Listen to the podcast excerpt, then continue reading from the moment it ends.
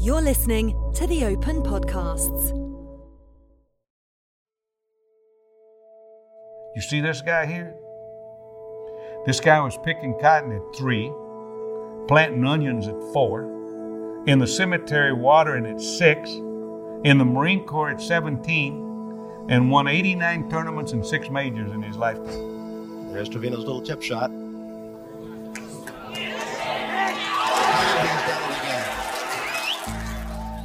Yeah, the Open Championships were very, were very special to me. Very special. It's still very special today. Nasty bunker shot at 16, slightly downhill. No follow through, squirting it up. Oh my God, straight in the hole for a two. Now, if you're ever going to win championships, well, those are the sort of things that happen to you. That was destined. Lee Trevino. Would you name him when mentioning the all time greats of the game? His relatively short 16 year career produced six major championships and 29 PGA Tour victories. The Merry Mex, as he would become known, would spend his life defying the odds, taking the journey from a local caddy to become a Hall of Famer. Trevino was one of the great ball strikers, but rather than his illustrious career, perhaps it was his personality, his love of the game, and the smiles he brought to the world of golf which stood him apart from the crowd. This is Tales of the Open. This is the story of Lee Trevino. Yesterday, all my troubles seem so far away. I, I like people. I like being around them. He's always, I think, what one might call good value, Trevino. With the small ball, bigger hole. I'm gonna use me a tennis ball tomorrow. Come on, Hubie. Show him that hat you have on. If it rains, your head will weigh about 400 pounds. You know, I, I actually went to to a to a person one time and asked him why people made such a big deal out of me, because I couldn't understand it. I'm a little short guy. And he said because there's millions and millions and millions of people that are working and and they're doing something they don't like, and they look at you and you're doing something not only that you love but you're damn good at it and you make a living doing it and they just want to be touch you they want to be a part of you I have never seen fairways this narrow in my life.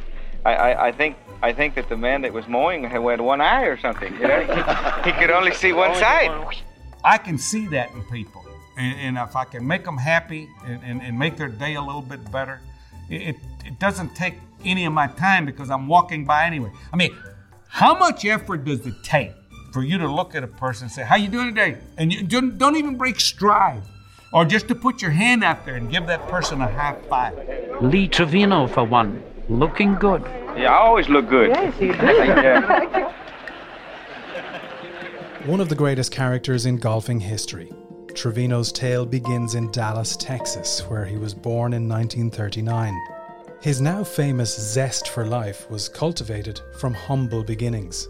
Well, I was born in, in Garland. I was born in the house. Uh, for a long time, I thought the, uh, I was uh, misled that I was born at Parkland Hospital, but I was not. I was born uh, a midwife. Never knew my dad. Uh, my grandfather raised me. Again, we lived in a, a shotgun house, as we call it. It's three rooms, and uh, I was raised on a cotton farm. Uh, gentleman owned a hundred and something acres of cotton. I mean, I remember picking cotton when I was three years old, four years old. But we didn't, we didn't have any, any idea. We didn't have any idea that we were poor. Uh, I didn't realize that until probably I was 20, 19 or 20. You know, I mean, I was in the Marine Corps for four years. I got out when I was 21 years old. But nah, I mean, my, my grandfather was a was a very hard worker. He was from Monterrey, Mexico. He came here in 1913. He was a green card holder, and uh, he dug graves. He was a grave digger. I think that's one of the reasons that I was as tough as I was and not scared of too much, is simply because he used to water uh, at the cemetery at night during the summer, and he would take me with him. And here's a five year old, four year old kid running around a cemetery in the dark with dead people. I mean, you got to be pretty tough to do that. I mean, you can hear your footsteps when you walk by a big, you know, when you walk by a big, a big, you know, headstone. You know, you could hear your footsteps. You'd look around and you'd speed up a little bit. You know?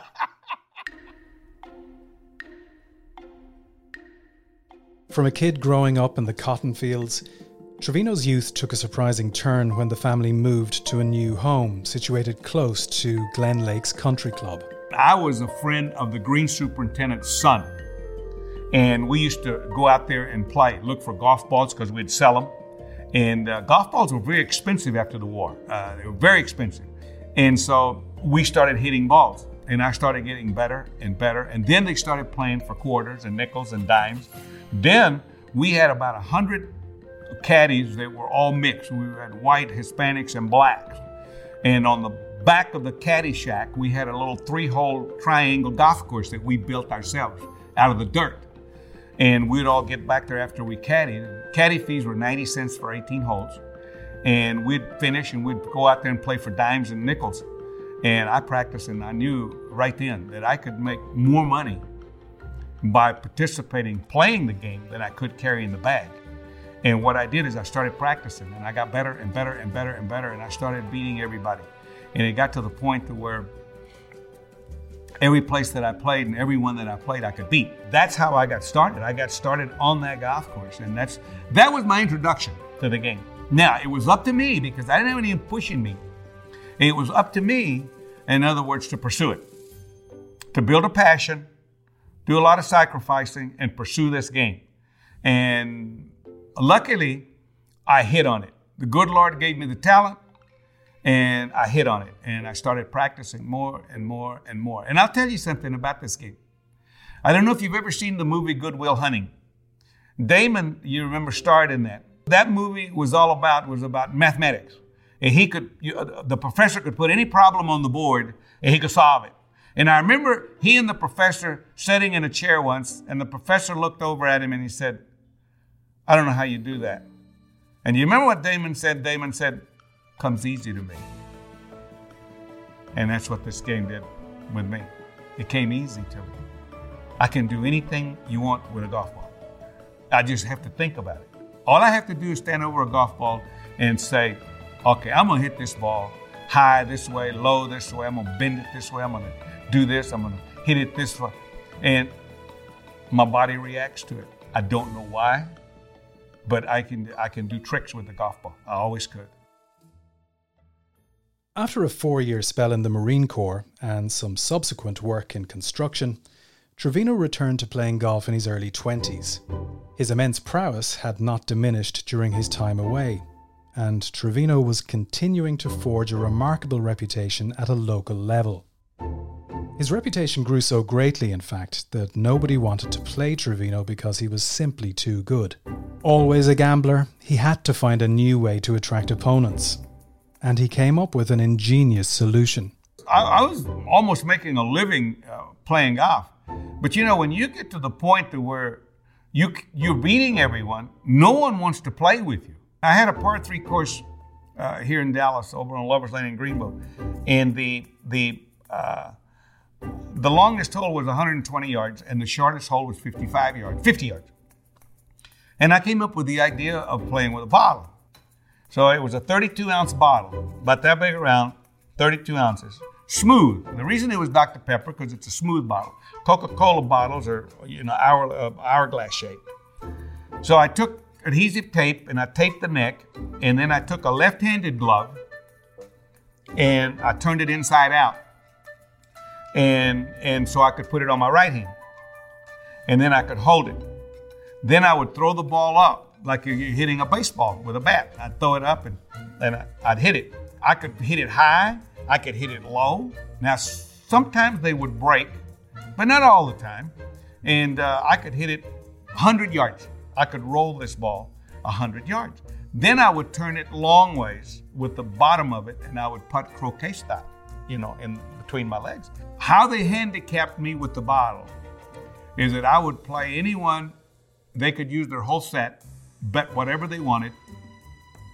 All I did was take the ties. In other words, I got a half a stroke a hole. So if I tied you on the hole, I would win it. And I'm proud to say that I'm sitting here telling you that I, I played with this bottle probably three years and never lost a match.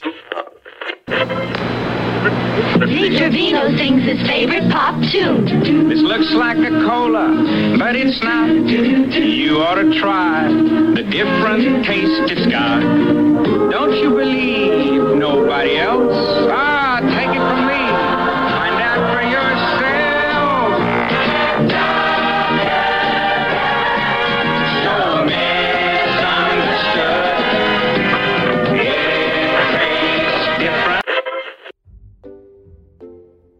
Needless to say, this story would go on to be pretty lucrative for Lee, and years later he signed a commercial deal with Dr. Pepper for around $50,000.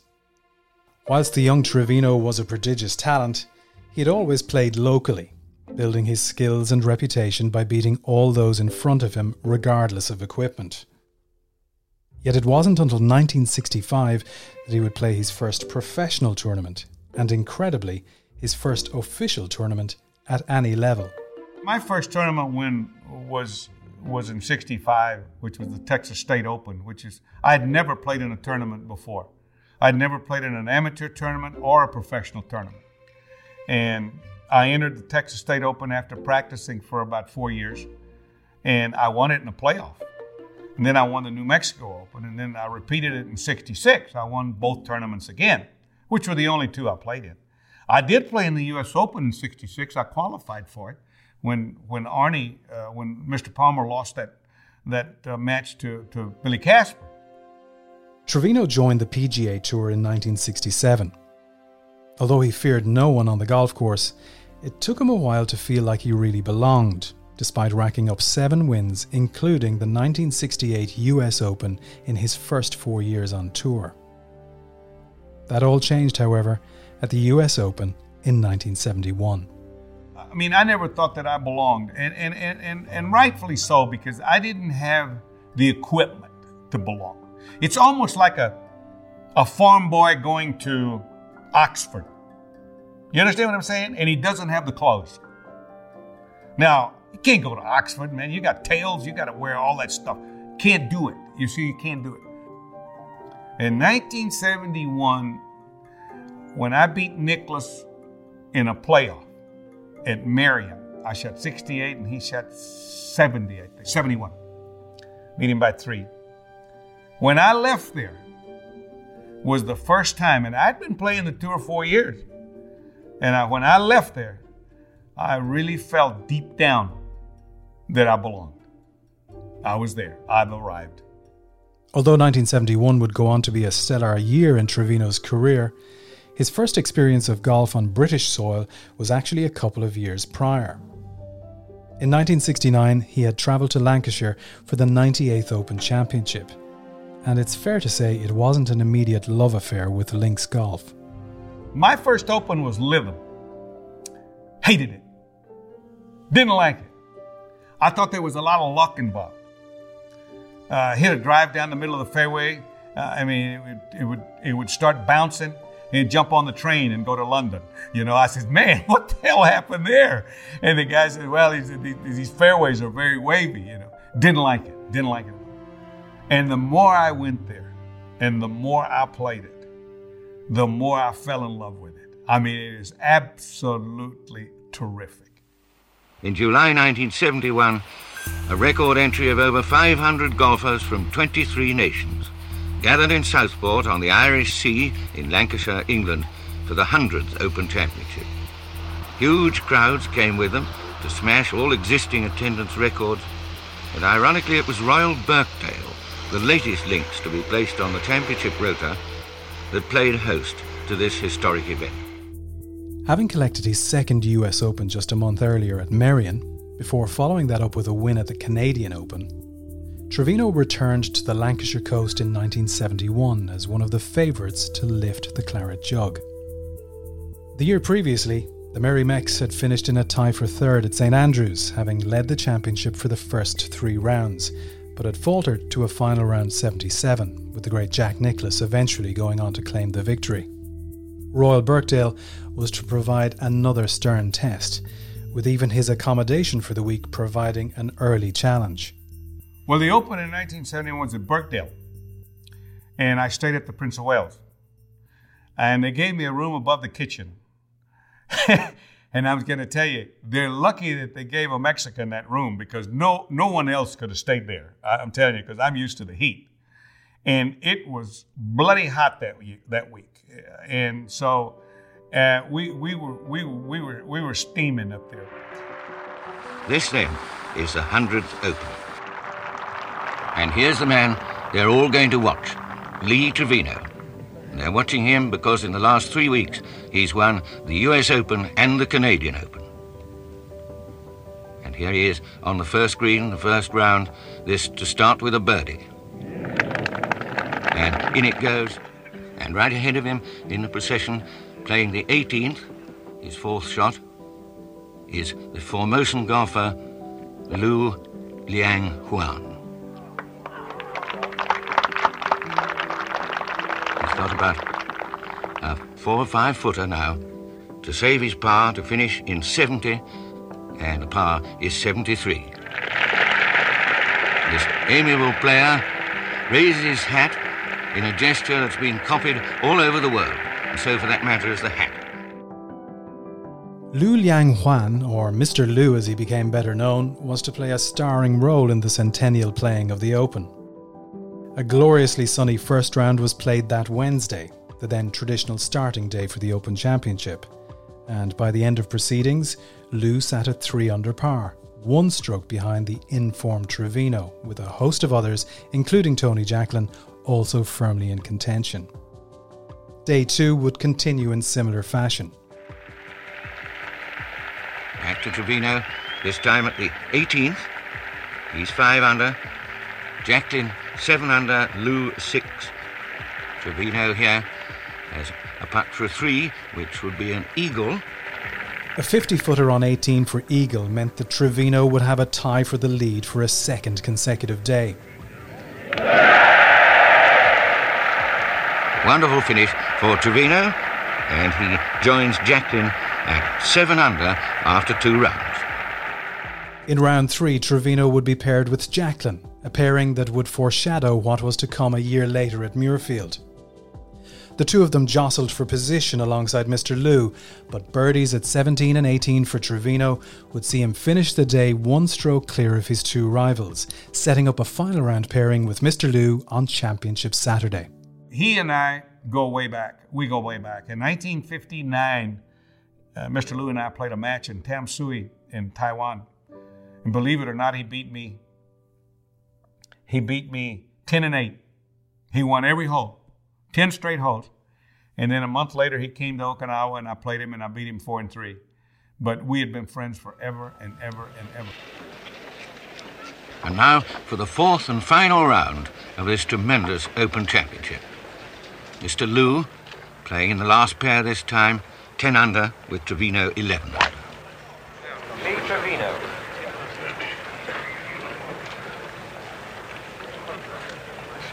Uh, Willie, let me try the three wood. I don't want to hit the one iron today. I think there's just not enough wind there.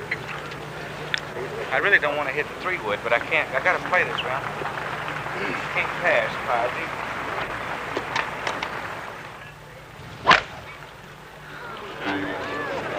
Posy. Way over there. A birdie at the first hole for Trevino was the start of one of the most incredible front nines in Open Championship history. His ball striking was good, but with the putter, Supermex simply could not miss. I came out firing. I birdied, I believe I birdied four of the first five. And I remember birdieing one, birdieing two. And I remember there was a, the dogleg right, the fifth or sixth hole. Trevino, having birdied the fourth, has another putt for a birdie to go 14 under. I remember hitting five wood about four inches. Never saw such putting as Trevino has exhibited so far. And Mr. Lu called me Bird, and he says, Bird, he said, do you want to go through? He wanted to know if I wanted to play by myself because I kept birdieing these holes. Here's Trevino putting to be 15 under. Quite extraordinary, and he's four under par for the first six holes at this supreme moment.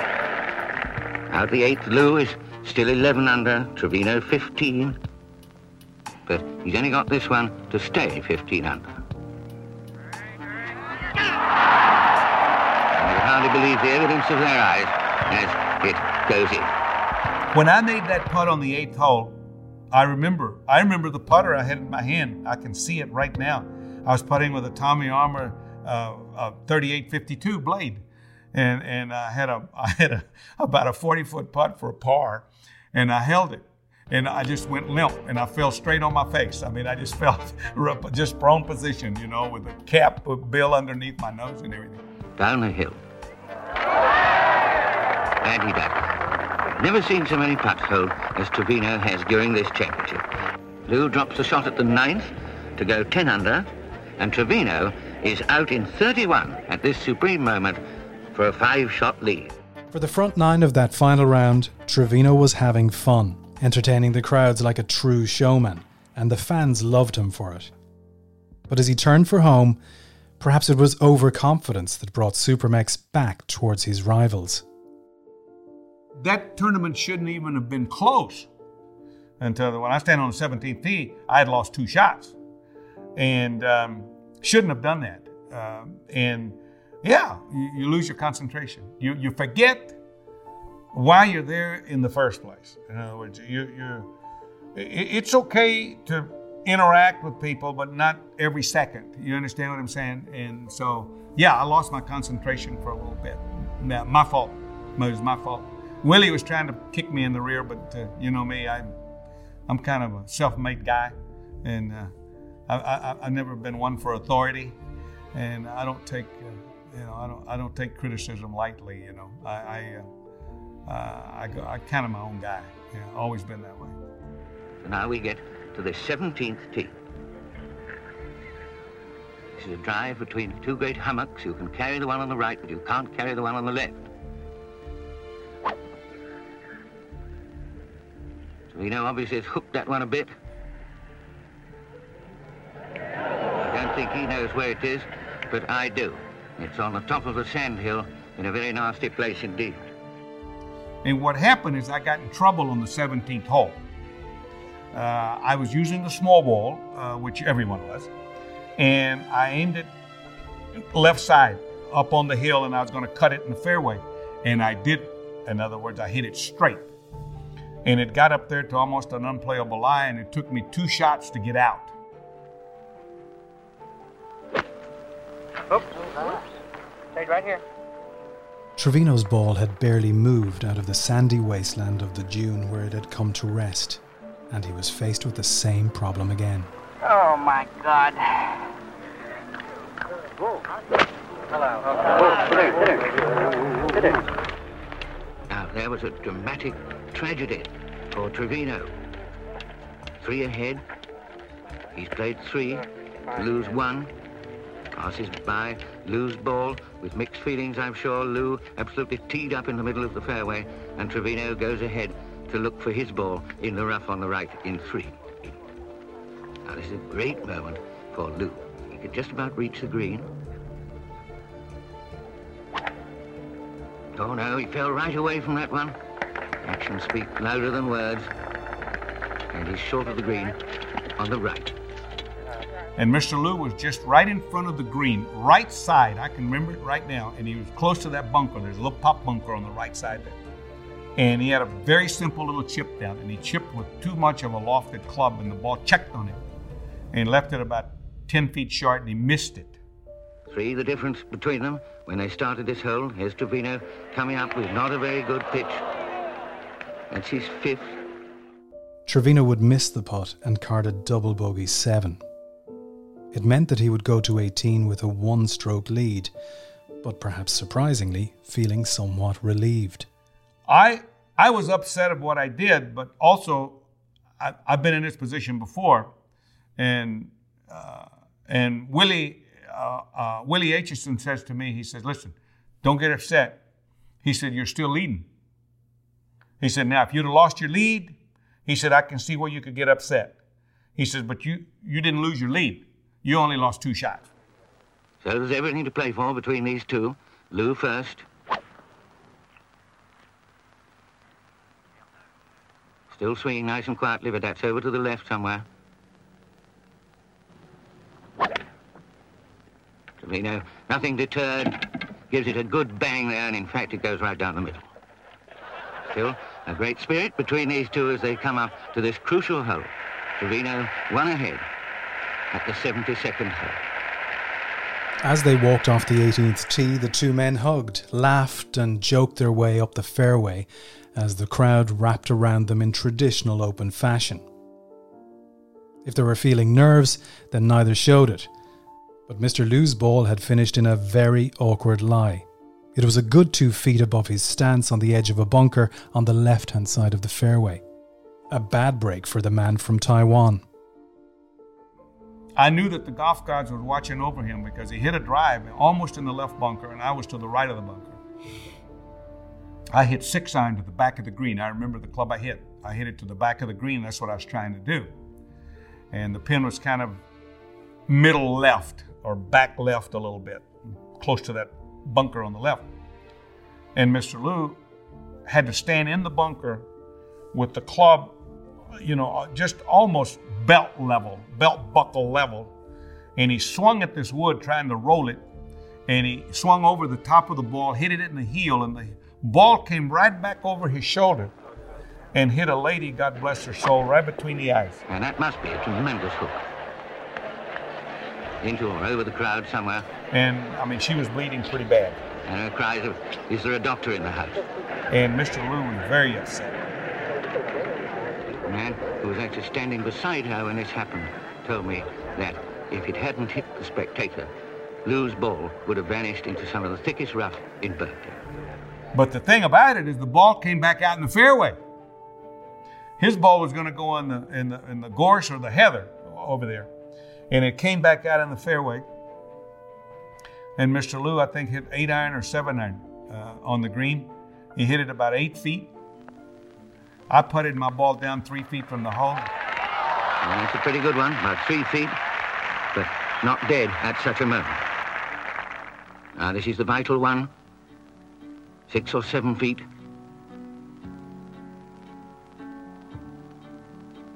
This to make Trevino putt his to win. And what a wonderful putt by Mr. Lu. After all that, he gets his birdie for. And Trevino has got to hold this one. Little less than Sanders missed last year, exactly the same way, and before anybody could really see him do it, he knocked it in, thrown his hat to the crowd. Trevino is the champion. He holds his. At the time, my confidence was so up with the putter that I wasn't taking any time whatsoever. I just won the U.S. Open and the Canadian Open. This is my third tournament in a row. And I was putting extremely well. And actually, the television missed the putt. If you look at that film, Mr. Lu was parading around with his little hat up off his head, and everybody was giving him a, you know, giving him a standing ovation, and the camera was following Mr. Lu. And I put my ball down and didn't even line it up. I just put my ball down, picked up the coin, went around, knocked a three footer in the middle of the hole to win my third tournament in a row. And uh, TV missed it. They missed it. Wouldn't have missed it today because a lot of cameras today, a lot of cameras. As winners go, the Birkdale crowd could not have been happier. They took Mr. Lu to their hearts and would have cheered him home had he gone on to be victorious. But Trevino had endeared himself to the British public. They hadn't seen a golfer with such a talent for entertainment before, and certainly not one capable of dominating the sport. In typical fashion, his speech at the prize giving ceremony struck the perfect balance of humour and gratitude. The champion golfer of the year, with a score of 278 and prize money of £5,500, Lee Trevino.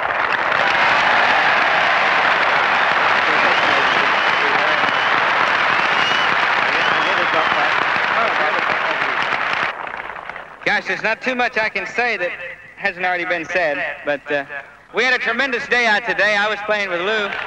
We were having a lot of fun. He, he made the statement that he wanted to apologize to the lady that he hit on the 18th. I said, you don't need to apologize to her. Her lawyer will be contacting you in the next two days. But I would like to say one thing, get a little serious here, which I don't get very often. But uh, I would like to thank everybody here at Royal Birkdale. I enjoy playing here very, very much. Uh, and I was really looking forward to coming back and playing your great golf course. But I do want to say that without you people supporting us, we wouldn't be able to have these golf tournaments. So from me to you, thank you very much for letting or just being able to win your great, great trophy. Thank you very much. So it's Lee Trevino, champion of the United States. As the 101st Open approached in the summer of 1972, Trevino, although having had a quiet year by his own standards, recording just one win, was making extra preparations to defend his title, which by his own admission was unusual. The only time that I ever prepared for a major championship was that second Open Championship when we played at Muirfield when I went to Killeen, Texas, and trained. Uh, I had never trained for a tournament before. Uh, I just go to a tournament. You know what I do? I play a tournament, I play the next one, I play the next one, I play the next one. I take a week off and then I come back. I I got ready in in uh, uh in the practice area. I moved dirt. That's what Mr. Hogan used to say. He said the guys that win are the ones that move the most dirt. If you move a lot of dirt, you got to play pretty good. And the more dirt you move, the more confidence you get. I wanted to, to, to defend, and I was living in El Paso at the time, and the wind blows extremely hard there. And eh, I, I, every day I would pray that the wind would blow hard. And what I would do is I'd go outside and, and I would hit balls with goggles on because it was blowing and the, the sand was blowing. You couldn't see very well. Trevino used some unorthodox practice methods in his preparations, even hiring the daughter of the local professional to follow him in a golf cart whilst he ran the course. And I would play 18 holes and run between shots. And I would run 18 holes. Uh, every shot I'd hit, I'd hit the driver, I'd take off running. She had a cart, she'd follow me. I'd hit the second shot, I would run. And I did this for 18 holes every day to get in shape. And, and then in the afternoon, I would play golf and I would hit, I would improvise. I would never hit the club that it was called for. If it was a seven iron shot, I would take a five iron, choke it down, hit it low. If it was a five iron shot, I'd take, choke it down, hit a three. And, and this is what I worked on the whole time, the whole time. Went to Muirfield. Unfortunately, it was 95 degrees every day and the wind didn't blow. so I, I had to go back to the high ball. I said, oh my.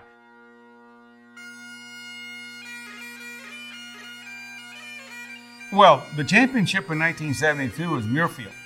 And we decided to leave El Paso and go to the championship. I was defending champion. And we rented the Yester House, which is the castle there in Gifford. And we landed at the wrong airport. God's truth, landed at the wrong airport. We supposed to have gone into Glasgow, Edinburgh, and we got off at Prestwick. Okay? So here we are. I'm defending champion had the claret jug, everything. I'm walking off the airplane. I'm waiting for the media and all my fans and everybody to say, Man, the man is back, the man is back. Not a soul. Not a person. Nowhere in the airport. Even when Trevino finally arrived in East Lothian and made his way to Muirfield, it's fair to say that not all eyes were on him. Of course, as defending champion and one of the world's best players, he was met with a warm respect, but the majority of the attention was on the Golden Bear. Nicklaus was heading into the Open, having already captured the Masters in April and the US Open at Pebble Beach one month prior. Every year, the Open seems to attract more and more people, and this year was no exception. Once again, the records were broken, and 84,000 people came to watch in the four days. Lee Trevino, the gay extrovert, and also, incidentally, the holder. Hmm? All eyes, though, are really on Jack Nicklaus and the prospect of his Grand Slam. He's got two legs in hand already. Now he wants this one and the USPGA Championship. The links of Muirfield were set to provide a stern test. The examination would be golf in its purest form. The, what we found out is that it had a drought and the course was extremely fast, extremely fast. And actually, the greens were burned out. In other words, they were putting the flags only in the low spots because that's where the only green grass was. When we finished there, that tournament, there was not a blade of green grass anywhere on it. It was just all brown. I was hitting one irons 300 yards and, and, and, what have you uh, off the tee. Lee Trevino prepares to defend his title. He seemed happy with that. And now Trevino on the 18th, he has to get down in two from here for a par 71.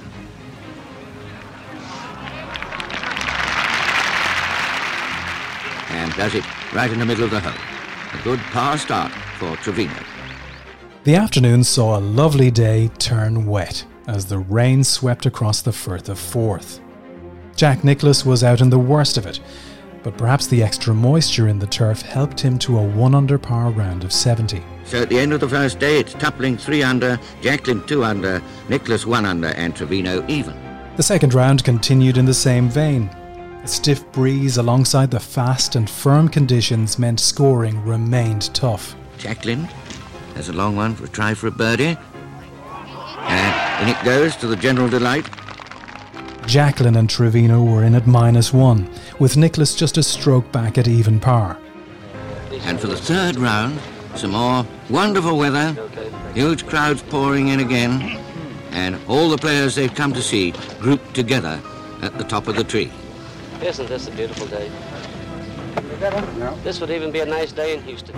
The third round, Championship Friday, moving day, and Jacklin was fastest out of the blocks. Tony was gone.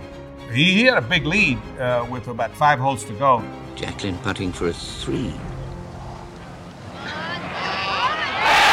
And there's an eagle three for Jacklin. He goes. Tony was as fine a player as I've ever seen. I mean, he could do it all. He he was a good-looking guy. I mean, uh, very marketable. Uh, besides, he could really play. He could really play. Jacklin had moved himself clear of the pack with some excellent golf. But Trevino, never to be outdone, was about to go on a very special run. Trevino in a hot streak here. He's had birdies at the 14th and 15th to go three under. That, lo- that looks to be hooked to me. It's the short 16th. And in fact, it is. And he's very awkwardly placed in the bunker there. What happened next would set the tone for the remainder of the championship.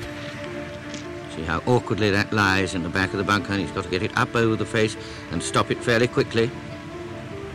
Very difficult one. Looks like going over the back. And instead of that, it goes straight into the middle of the hole and disappears like a rabbit on the second bounce. And I verily think it would have gone over the back of the green. So there's a two for Trevino. He goes four under. A birdie four at 17 was matched by Jacklin, And the two men stepped onto the 18th tee, both at five under par. Trevino first. Yes, beauty. Jacklin. I can make a birdie here. I never made five birdies in a row in Great Britain. I mean in Yeah. Scotland, excuse me. No hesitation. Pitches it up. Six iron. And too far. And over the back. About a yard. And here's Trevino from the back trying to get down in two more for his par. And then I chipped in on 18 from the left side. Well, that really was a diabolical one. Five in a row. What an achievement.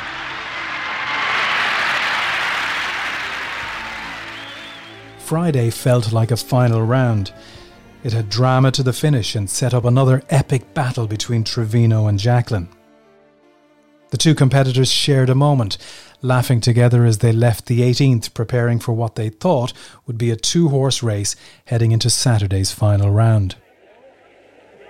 Nicklaus starting six behind now and surely out of it. Six strokes was a large deficit to overcome. But if one thing had been learned over the previous decade, you can never count out Jack Nicklaus. And that's a birdie for Nicklaus. 32, starting even, now four under. Meanwhile, Trevino faltered, dropping two strokes, whilst Jacklin had lost just the one. Another birdie. And here is a charge, if ever there was one in golf, by Nicklaus. Birdies at 10 and 11 put Nicklaus clear of the final pairing. But when they got to the ninth hole and the roars of the crowds following Jack clearly sparked them into life. Jacklin, it's his second shot to the long ninth. Yes, a magnificent one, probably the best seen in the whole championship. Along comes Trevino, and that one's very nearly as good.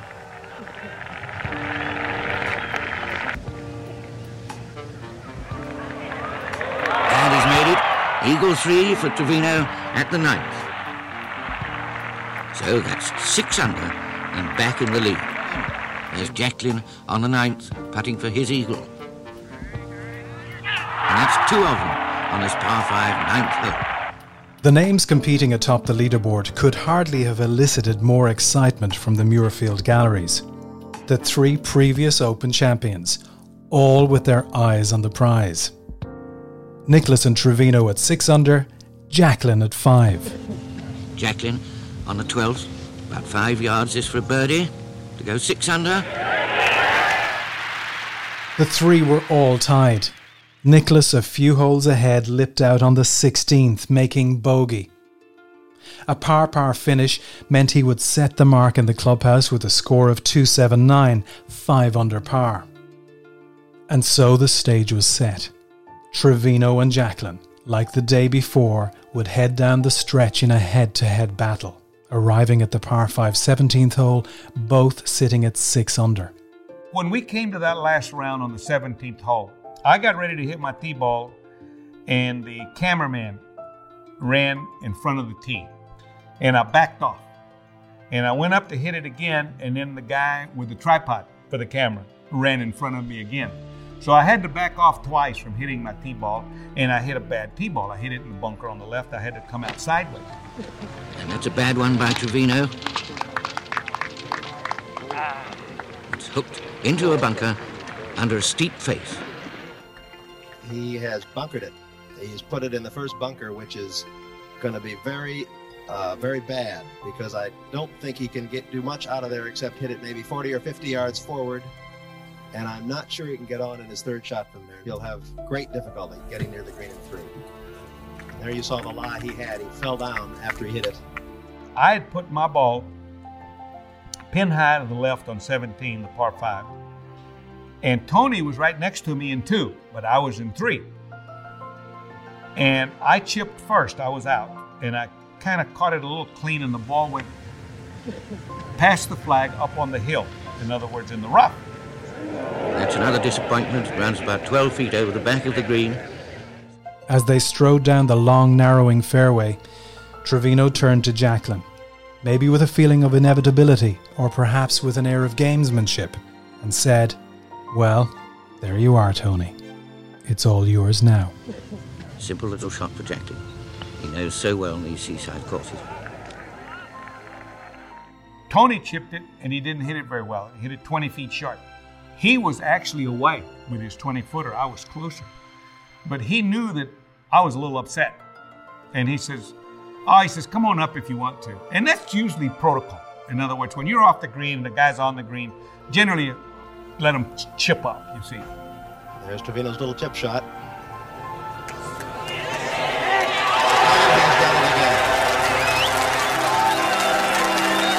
He chipped it in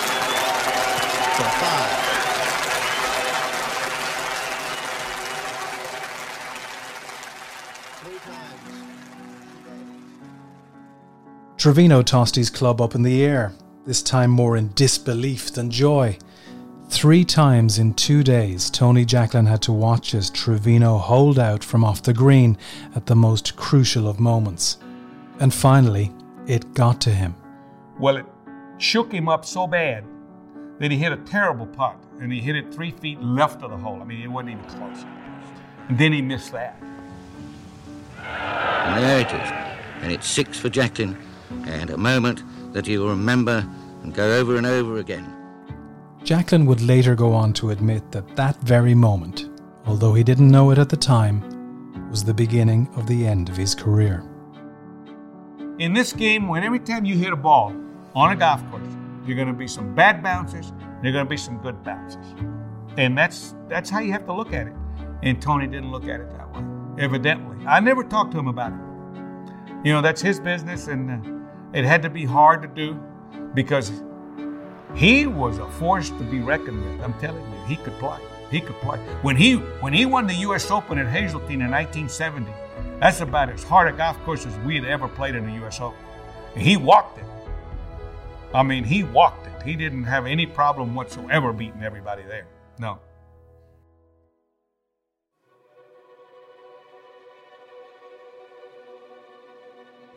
So now they come to the last hole with Trevino really almost unaccountably one ahead. And I drove. I hit the driver very well on 18. I hit a, I hit a drive past the bunkers. I hit an eight iron about what eight feet behind the hole, I guess. Plays with refreshing speed this very important shot. And just look at the result. Only about six feet from the hole. I don't know of anything like it. I, I, really don't. Trevino can hardly believe it's true. The atmosphere, there's nothing like it. To walk up that fairway as a champion with your hat on, and these people are up. It's like the old medieval days in the gladiator. The gladiators going in. I've just defeated the guy. I've killed all the lions and everything, and I'm going to go eat now. and it's over. It's over. Yeah. And it was over. Jacklin sadly made bogey on 18 to fall into third place behind Jack Nicklaus.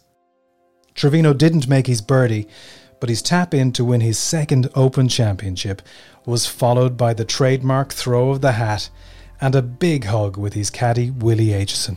And he has this to win the Open with three down. Six under, and Lee Trevino wins the 1972 Open by one stroke from Jack Nicklaus and two strokes from Tony Jacklin. 84,000 people is unbelievable. And I think that you enjoyed the weather. I hope you enjoyed the championship. I'm very proud to be your Open champion once again. And I hope to see you again next year. Thank you. Trevino, playing in just his fourth Open Championship, had achieved something remarkable. He had successfully defended his claret jug, joining legendary Open champions Bobby Locke and Peter Thomson, as well as an idol of his, Arnold Palmer, as the only men to do so post war. Though still less than a decade into his life as a professional, and at the relatively young age of 33, Trevino's career at the Open had peaked. He would return to play another 22 times, coming close on a number of occasions, but never quite managing to claim a third championship.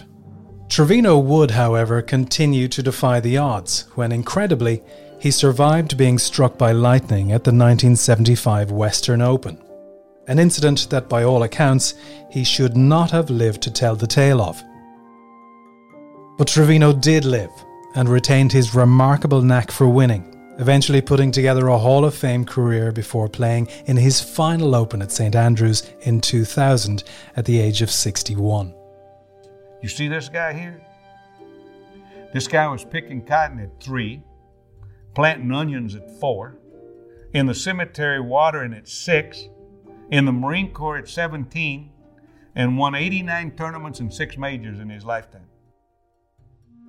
A man from humble beginnings, Lee Trevino had the ability and talent to compete and entertain in equal measure. When the history books are written, Supermex will go down as one of golf's favourite ever players, and perhaps as the man who changed the perception of what a golfer needed to be. While that character was built from cotton fields through the Marine Corps, one thing is for sure that the Open will always hold a very special place in his heart. The Open Championship, it just carried a lot of weight. It goes back so far, you know, and there's been so many great players win this. I mean, it's just fantastic. To touch this claret jug is, uh, is very special. It's a very special thing. But it's even more special when you touch it and you know it belongs to you.